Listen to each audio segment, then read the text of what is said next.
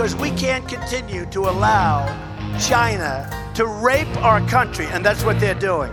It's the greatest theft in the history of the world. Welcome to Asia Rising, the podcast of La Trobe Asia, where we discuss news, views, and general happenings of Asian states and societies. I'm your host, Matt Smith. On November 8, 2016, the United States will vote for their 45th president. We are roughly six months out of this, and of the day of recording, Ted Cruz is withdrawn, and Donald Trump is all but assured to become the Republican nominee, and from that, he's shooting distance from being the ultimate victor. Observers worldwide are watching with trepidation as the combative and abrasive candidate gathers support from the American voters. Perhaps none more carefully than China, who Trump directs many of his remarks towards, with a particular desire for stronger trade negotiations.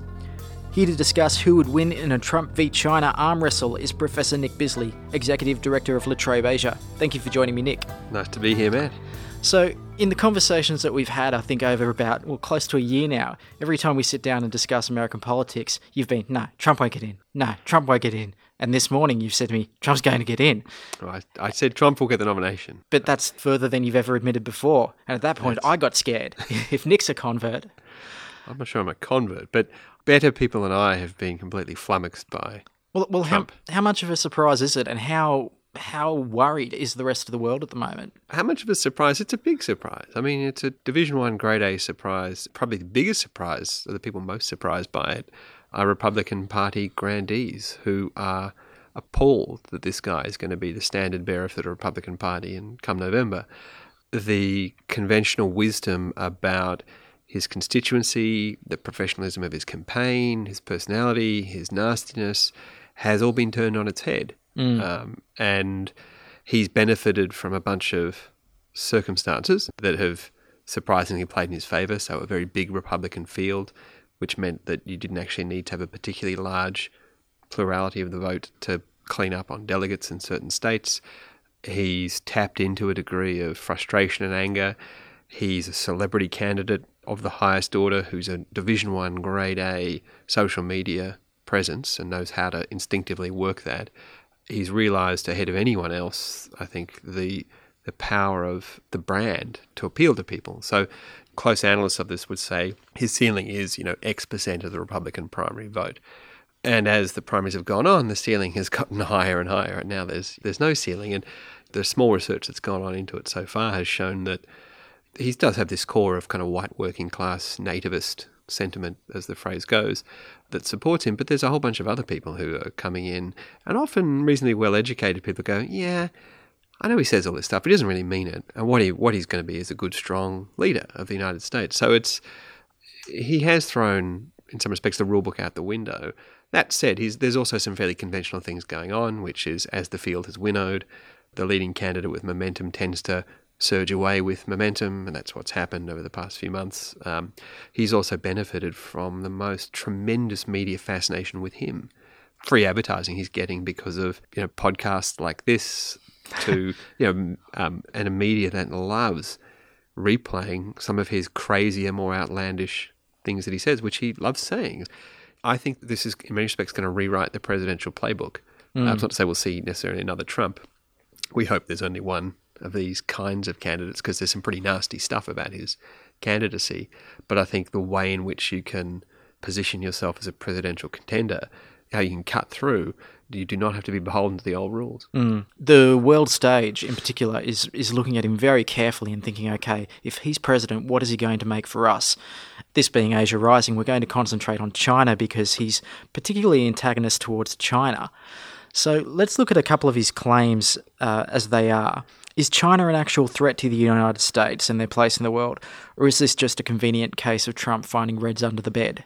I think there is a sort of sober case to be made that certainly in Asia, China does present a pretty significant challenge to influence that America has, has had in the region for the past 30 or 40 years. You know, Asia is the place in which the US has been the dominant power, and I mean that both militarily and economically. You know, the US was the biggest consumer of Asian um, economic goods and the biggest investor in the region for 30 or 40 years, as well as the most important military power. And China is, I think, under certainly under Xi Jinping, not particularly hiding the fact it no longer wants to live in a region in which it is beholden to the United States. Um, so I think in that sense, China does present a challenge to the US. But what about as far as stealing jobs? He's particularly concerned about economic growth. Yeah, and here here you see a pretty standard critique of China that appears in presidential elections. I mean, it, it has a especially vituperative and colourful language around you know Trump, and he uses a pretty crude language to describe it. But you see variations of China has taken advantage of us. Jobs that used to be in Detroit are now in China, that sort It's, of thing. it's raping our country. Yeah, th- exactly. The reality is, yes, that's occurring in the sense that low low labour cost jobs from the United States have shifted.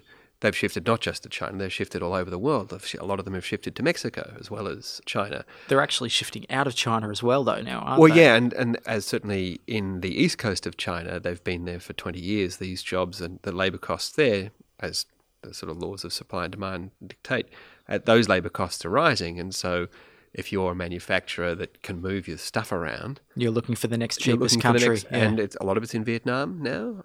Probably not likely to see that move off to places like Myanmar before too long, and the east coast of Africa Yeah. as these places become more politically settled. So, what people like Trump often forget or willfully ignore, because in some cases they know what they're saying and they're just taking advantage of it, is that jobs leaving the United States doesn't mean net negative cost. In fact, quite the opposite. So, consumer goods in the United States and in Australia and many other countries have never been lower cost to buy, so that your hundred dollars that you earn, that hundred dollars will buy so much more stuff now than it would have done twenty or thirty years ago when it was made in America or made in Australia. Mm. And certainly in the US, the the biggest single problem with, with the labour market in the US with unemployment is not Chinese, you know, globalization taking jobs to China. It's been a self-inflicted financial real estate bubble that was caused by lax regulation of the banking market, i.e., that's what triggered the global financial crisis. And it's got almost nothing to do with American manufacturing jobs going to China. So, despite the fact that he might be, you know, spouting incorrect intel, what is his likely action going to be? What do you think he's going to do when it comes to China and foreign policy? He's going to strong arm them at least, isn't he? I think whoever wins the next election will you'll see a more muscular approach to China, militarily speaking. And this is where, if you look at what Trump says about Obama, in foreign policy terms, he's playing straight out of the orthodox Republican playbook, which is Obama has uh, he's been weak in the face of our enemies, he's given away our advantage, he's frittered away what we've been doing, he's made us more vulnerable to ISIS or whomever, uh, and he's kowtowed to the Chinese and Exhibit A, all of those islands that they've been building in the South China Sea. If we had President Trump, they wouldn't do it. They'd pack them up and go home. Um, and I certainly think whoever wins, and it's you know, it's going to be Hillary Clinton, he said confidently. Um, you're going to see a more muscular approach. Now, the question with Trump is that this is a guy so far who feels no compunction to be held to what he says. Even in the standard realm of politics where we know they all lie like crazy and don't have no remorse about this, this guy is out the other side in terms of say one thing and do something completely different.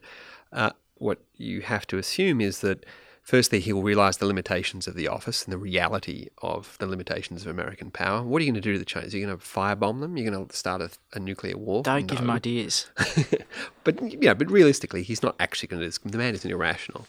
He he has a sort of crazy demeanor. One interesting thing he says that you see floating around um, some of the more hairy-chested Republican circles is this idea that America should be more unpredictable. And this is the Richard Nixon theory that by acting in ways that difficult to predict, so domestic audiences might be uncomfortable with. So you bomb civilians, you'll not turn up to meetings that you're expected to turn up to. You just behave in a way that's just hard. You think you're not quite sure quite what they're going to do. Um, he thinks this is going to give America a big advantage. He may well do this, and there's certainly the the standard school of negotiations is you the one thing you keep secret is what it is that you actually want, because once someone knows exactly what you want, then they can work on you. But I think the realities of the limits of American power, plus the fact that there's a big machinery of government there that has a fixed way of doing things, is going to probably trim most of the more excessive aspects of what he's going to go and do.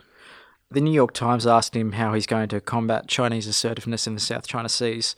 And uh, I'll- read the quote here. I won't attempt to do any voice. He said, We have great economic, and people don't understand this, but we have tremendous economic power over China, and that's the power of trade. Because they use us as their bank, as their piggy bank, they take, but they don't have to pay us back. It's better than a bank because they take money out, then they don't have to pay us back.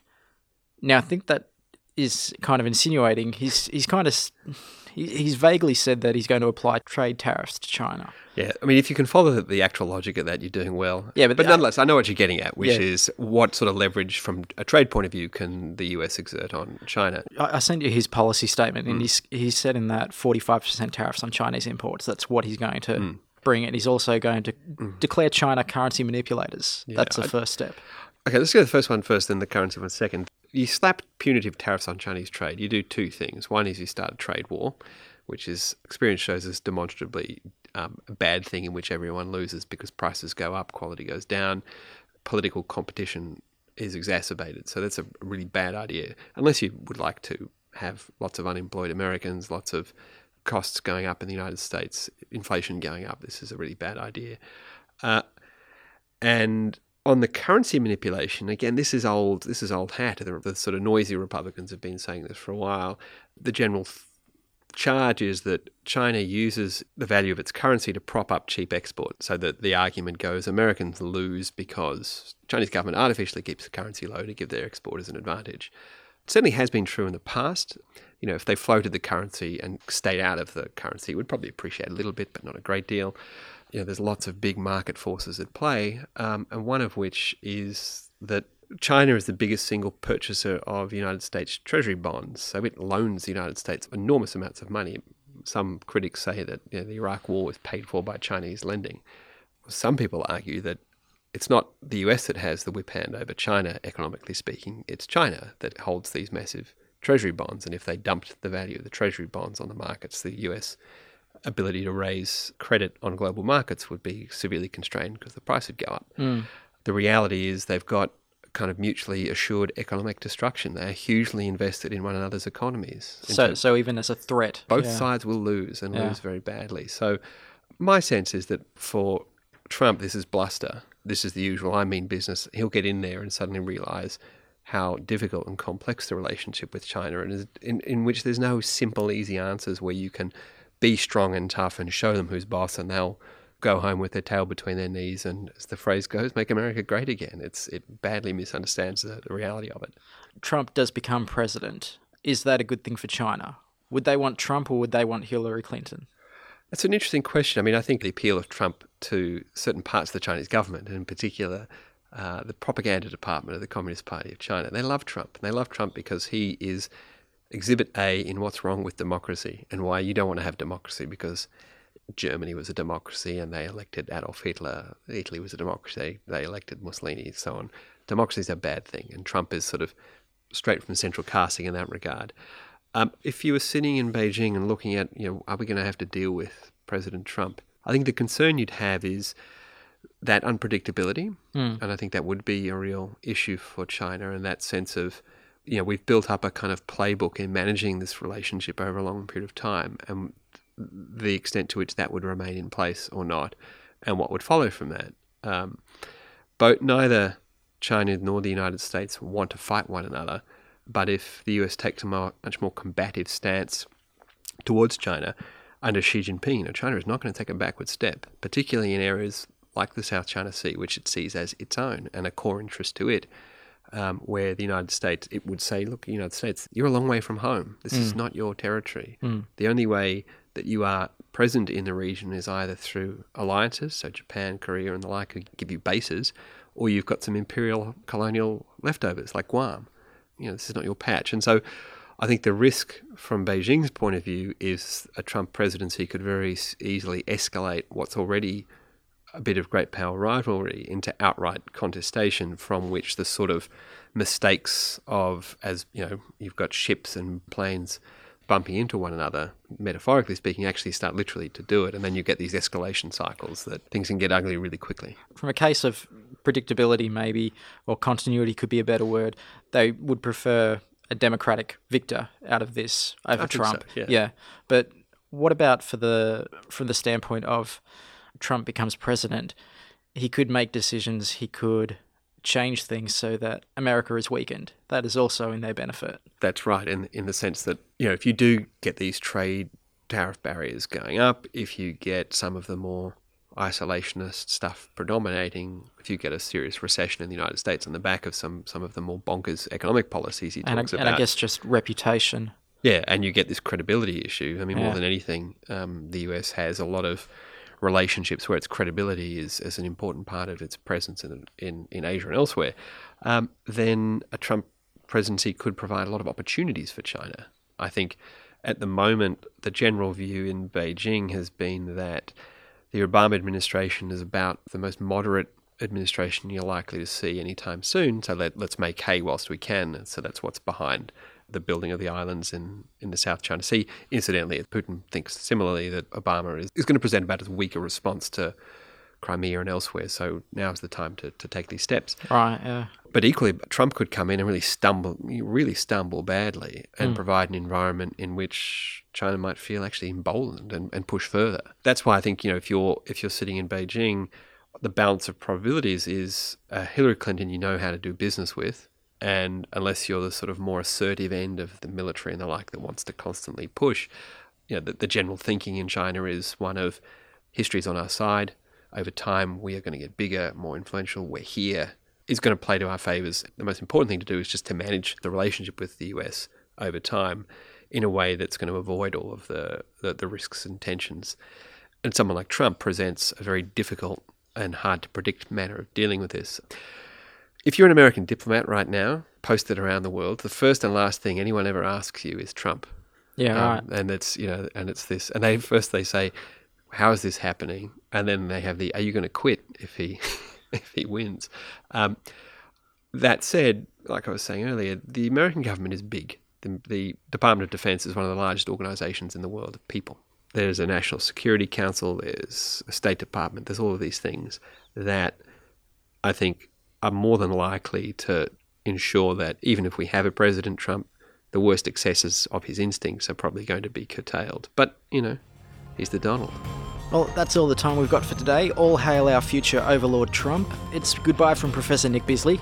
We're an independent sovereign country. Thanks, Matt. It's goodbye from myself. Goodbye.